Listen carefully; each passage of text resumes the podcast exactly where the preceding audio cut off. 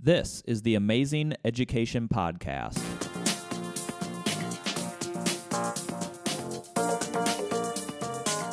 Powered by the Ames Community School District, I'm your host, Eric Smith.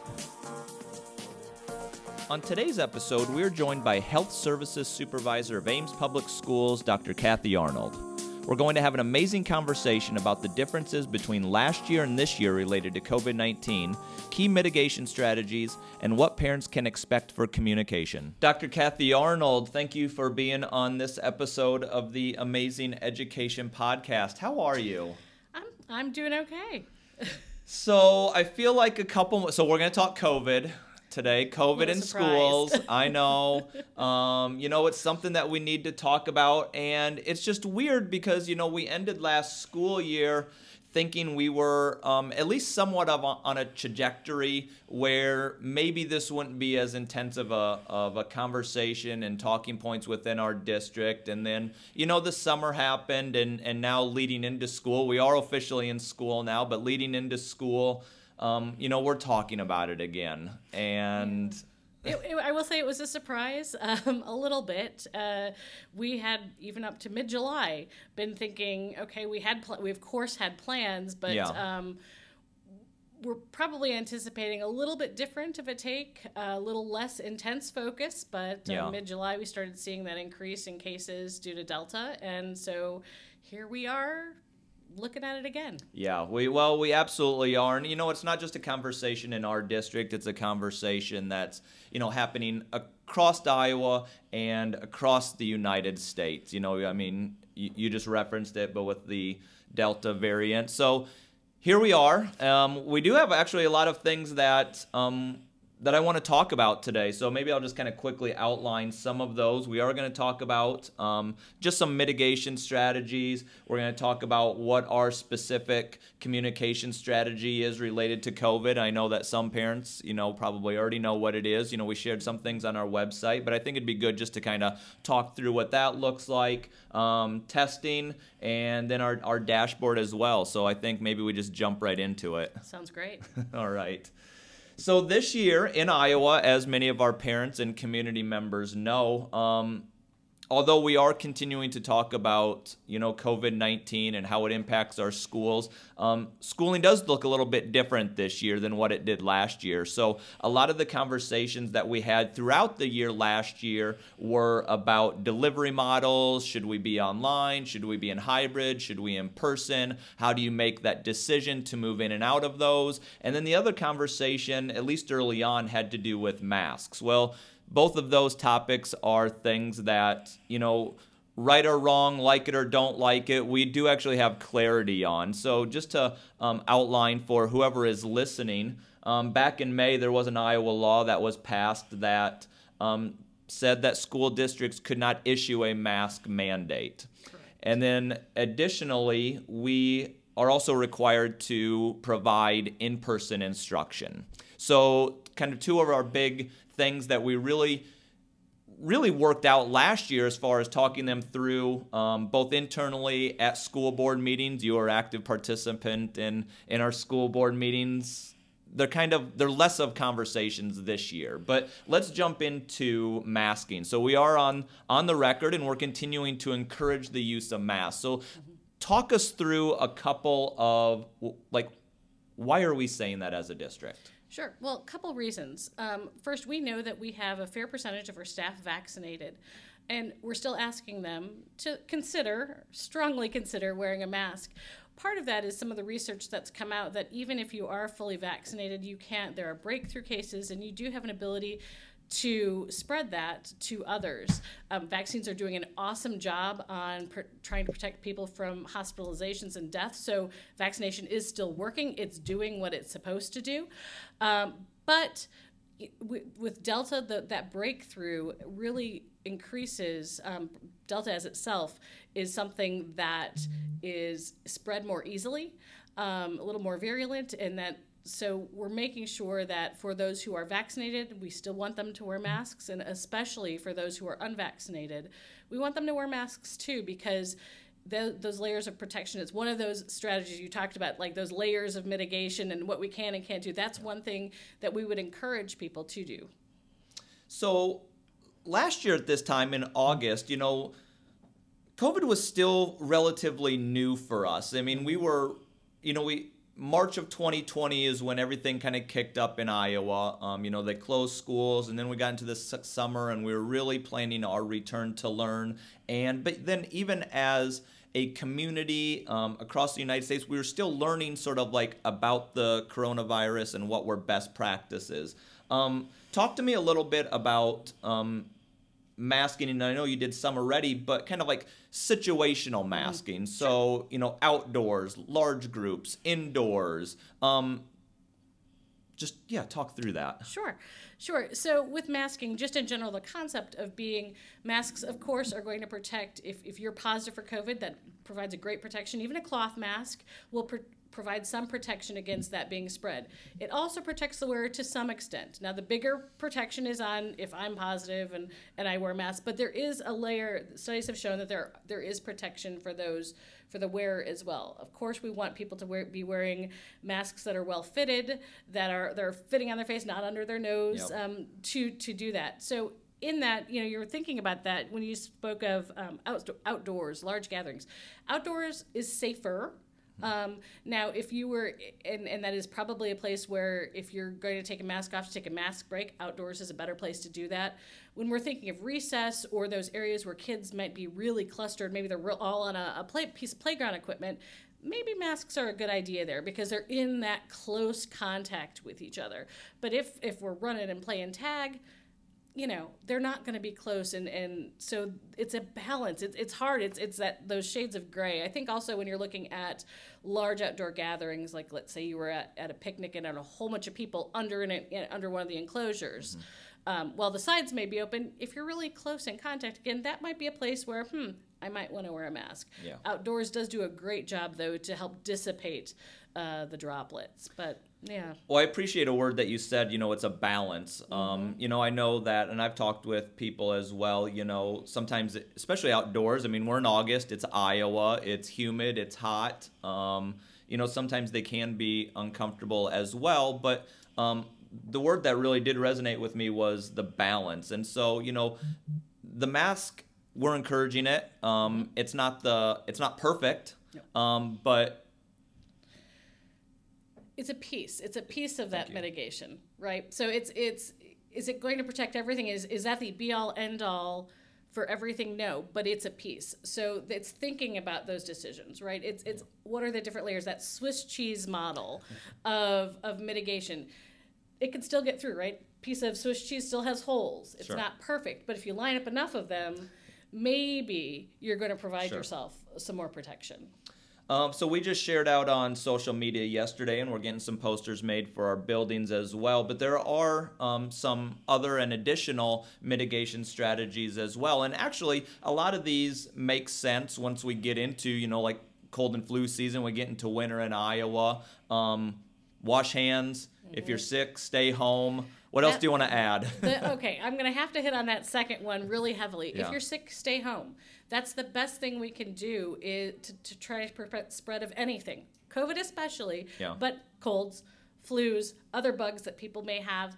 Um, if if your child is sick, if you yourself are sick, staying home contains that. Right. With COVID, we know that people are. Um, they can be infectious two days prior to when they start showing symptoms, but definitely when you have symptoms, it's it shouldn't be a question like, oh, I've got a new sore throat, I've got a cough, I've got a little bit of a fever. Should I go? No. Stay home, um, but definitely hand washing. Hand washing is good in general. Again, you know, we're, while we're focused on COVID, yeah, right? right? If we're thinking of just health in general, you touch surfaces, you touch your cell phone, you touch all those things, and then if we touch to adjust our glasses or wipe our nose or wipe our mouth, yeah. um, you don't think about it. That is a, a way that you can can get viruses and get other uh, exposures. So hand washing is important. Again, is hand washing itself going to solve everything? No, but it's a piece sure. to do. I mean, aren't, aren't there studies out there that, that say that our cell phone is one of the most disgusting things? that, and we all handle it every day. I mean, I, I, got, you know, mine sitting here. I mean, we're all on it. Um, it, it is. I, I, you know, I thought about saying that, and then I didn't want to scare people. But yeah, your cell phone, wipe your cell phone off. Um, it's amazing. You think about it, it goes in your pocket. It goes on your car seat. It goes Oh, on yeah. strangers' desks. Yeah, no, um, I you know, know. lots of places. So that is the thing, and you're putting it right up by your face. Yeah. Um, now with COVID nineteen spread from what they call fomite or fomite transmission or, or from surfaces. Not really seeing that as, as a high risk, but again, if we're talking about health in general, general, health. Yes, yes. No, That's I important. appreciate that. So, with masks being optional yet encouraged in our buildings, you know, and and we are bringing, you know, we have hundreds of students that are going into our buildings, and so we it was essential that we continue to have a communication strategy for if and when, um, you know, we do have COVID in our building. So. Um, when you and I kind of prepped a little bit for this episode, there's a three-layer approach. So talk me through that. If if what what will happen? What can parents expect if we do have a positive case in our buildings? Sure.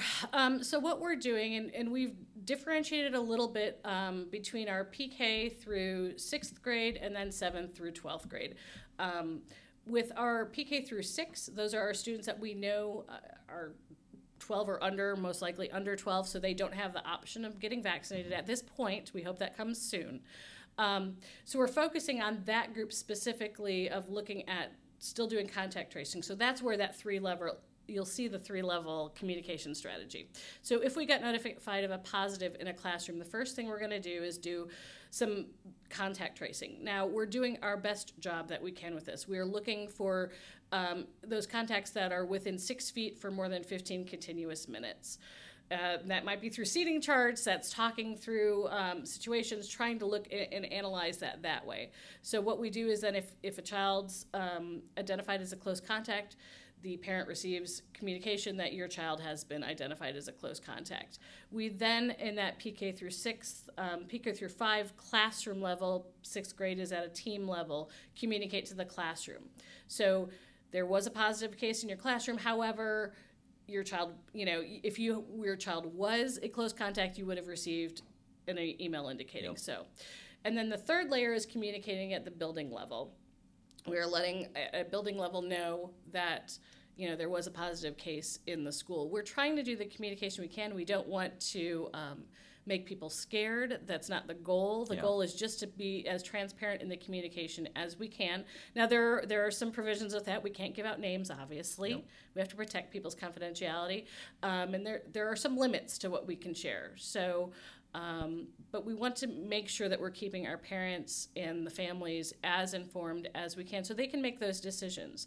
Now, with the, the children who are close contacts, we've been advised that we can't mandate or require them to stay home. We cannot, um, as far as quarantine, what we provide them with is you know, your child has been a close contact. Here's what the CDC says. Yeah. IDPH says that, you know, we don't have to, you do not have to. This is a personal family choice, but we give them the dates, we give them some resources for testing um, so that they can make that decision and what's best for them and their, their health situation within their family. Sure. So let me recap that. So Sure.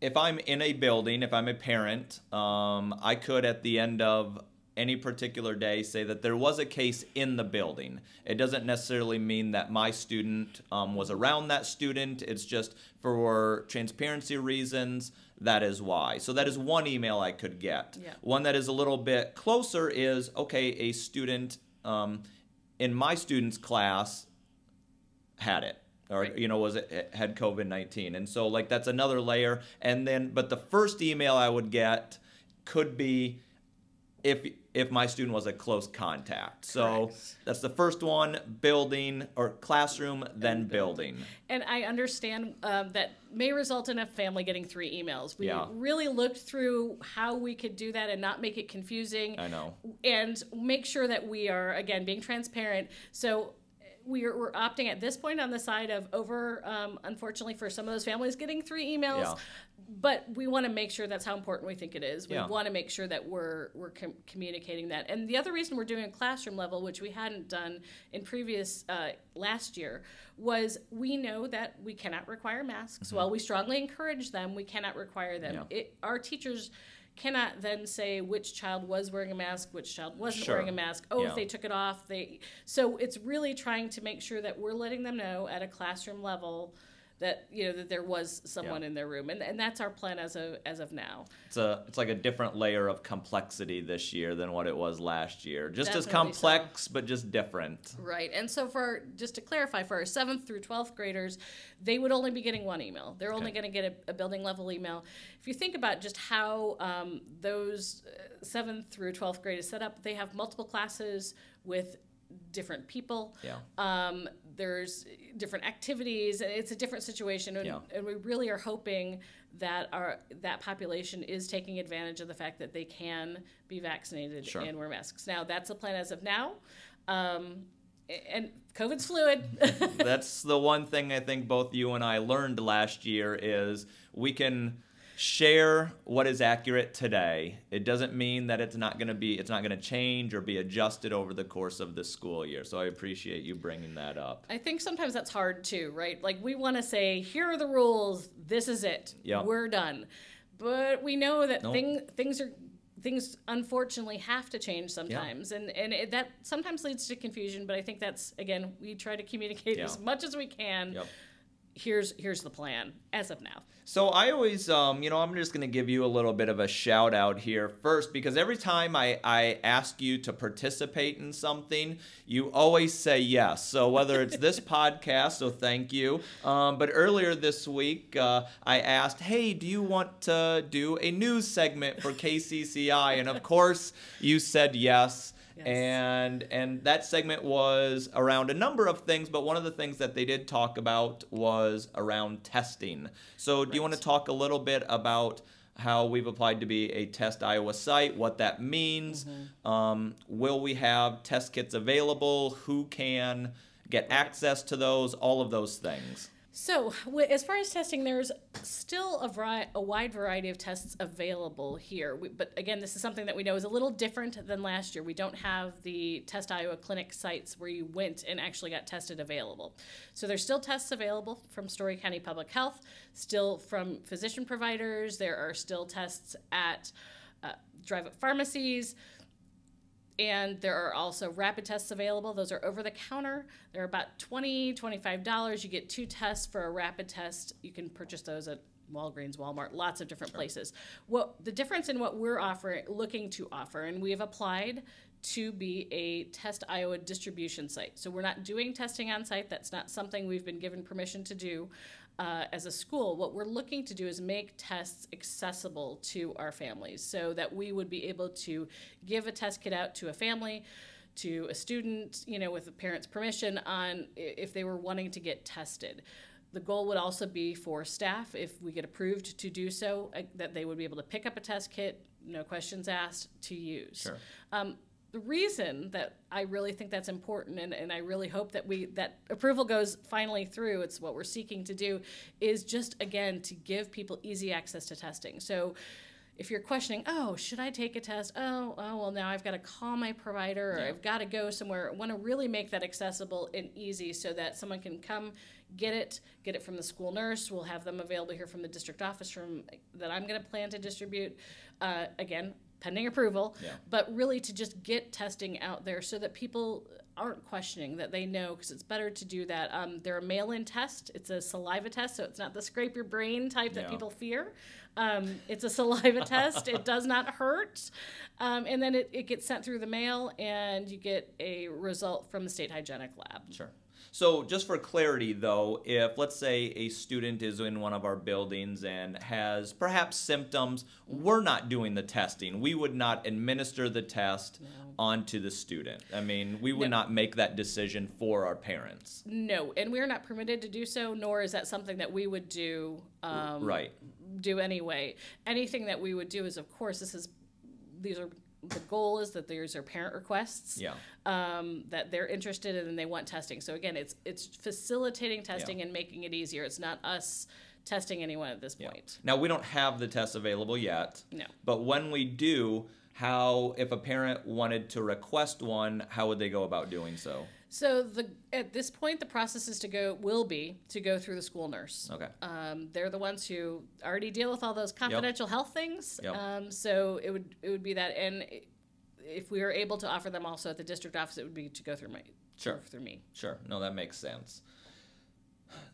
So we keep updating our website. Um, you know, Yes. I, I know we had a conversation at the end of last year, not whether we should or should not have a dashboard, but whether that need would exist. Well, you know, as we mentioned already, we go through this summer, and you know, we made the decision fairly early on that you know we were going to have a dashboard. So it is available on our website. Um, but what does it say? How is it maybe slightly different than last year? And then how is it being updated? Sure. So yeah, right at the end of school last year, we the dashboard we didn't have data for it, so Yep. that came down.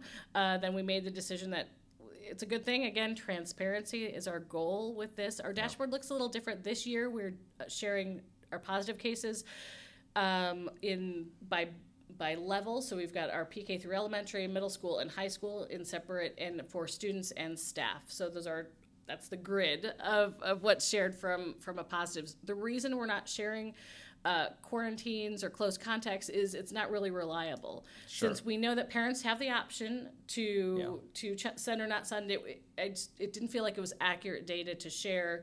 Uh, of, of those close Yep. contacts. So that is different this year. We're also not sharing the uh, staff and students' absence, uh, five day absence rate this year. Mm-hmm. It really didn't show us much. Um, and we want to make sure that the, the data that we're providing the community is what they need. Yeah. Uh, our da- dashboard also includes the uh, local community transmission. And uh, that uh, not da- updated daily like it was last year. Yeah. IDPH has changed their delivery model on data, and so that's updated on Wednesdays, so that would appear on our dashboard on Thursdays. Our dashboard is updated on a daily basis in the morning, uh, and so any changes would be, you know, probably before 9 a.m. Yeah, sure. Yeah. So our information that we control, we're updating daily in the morning. So anything that happens during the day, that'll be reflected the next day. Yep. And then just because of the community indicators, IDPH updates those once a week. Yep. So when we get it, then it, that information, we'll update it as well. But it's not, you know, necessarily reflective of the day before. It's just updated on when we update ours on Thursday, and then Right. And So- now I will say, you know, we are watching, CDC does update their data a little more frequently. We've decided to go with the IDPH data on the weekly basis because it's a consistent uh, data methodology. It, it is something we do watch, though, on a Yeah. daily basis Okay. to see if we're seeing anything. We are, I am constantly in contact with our local public health as well. We have a very great relationship. Um, so we communicate if they're seeing things. We are one of the, uh, as of right now, we're one of the only counties where our public health is contacting uh, people who are diagnosed as positive COVID. They're not doing contact tracing, but they are notifying and making sure that people are aware. I know that they're uh, locally, pro- some providers, if you have some comorbidities, you have other illnesses along with COVID 19, there's um, antibodies that you might be able to, to receive. So they're, they're really trying to make sure as a community that they're doing what they can too. Yeah. So. Well, Dr. Arnold, I want to thank you. I think we did it. I mean, this we it's kind of a crash course. You know, I know this episode, that's really what it was intended to be, but I think there is um, a lot of good information that, you know, we want to find different ways to be able to communicate it. Um, sometimes reading an FAQ, although that's great, it doesn't always resonate with everyone. So I hope. Um, those who are interested in this episode found you know these topics to be useful and of course they could change so Subject to change, but the take home message get vaccinated if you're eligible, and please wear a mask indoors. There Keep yourself is. safe. There it is. Well, I don't know that I have anything more to add than than that. So, again, I want to thank you, um, Dr. Arnold, for being on this episode of the Amazing Education Podcast. Thank you.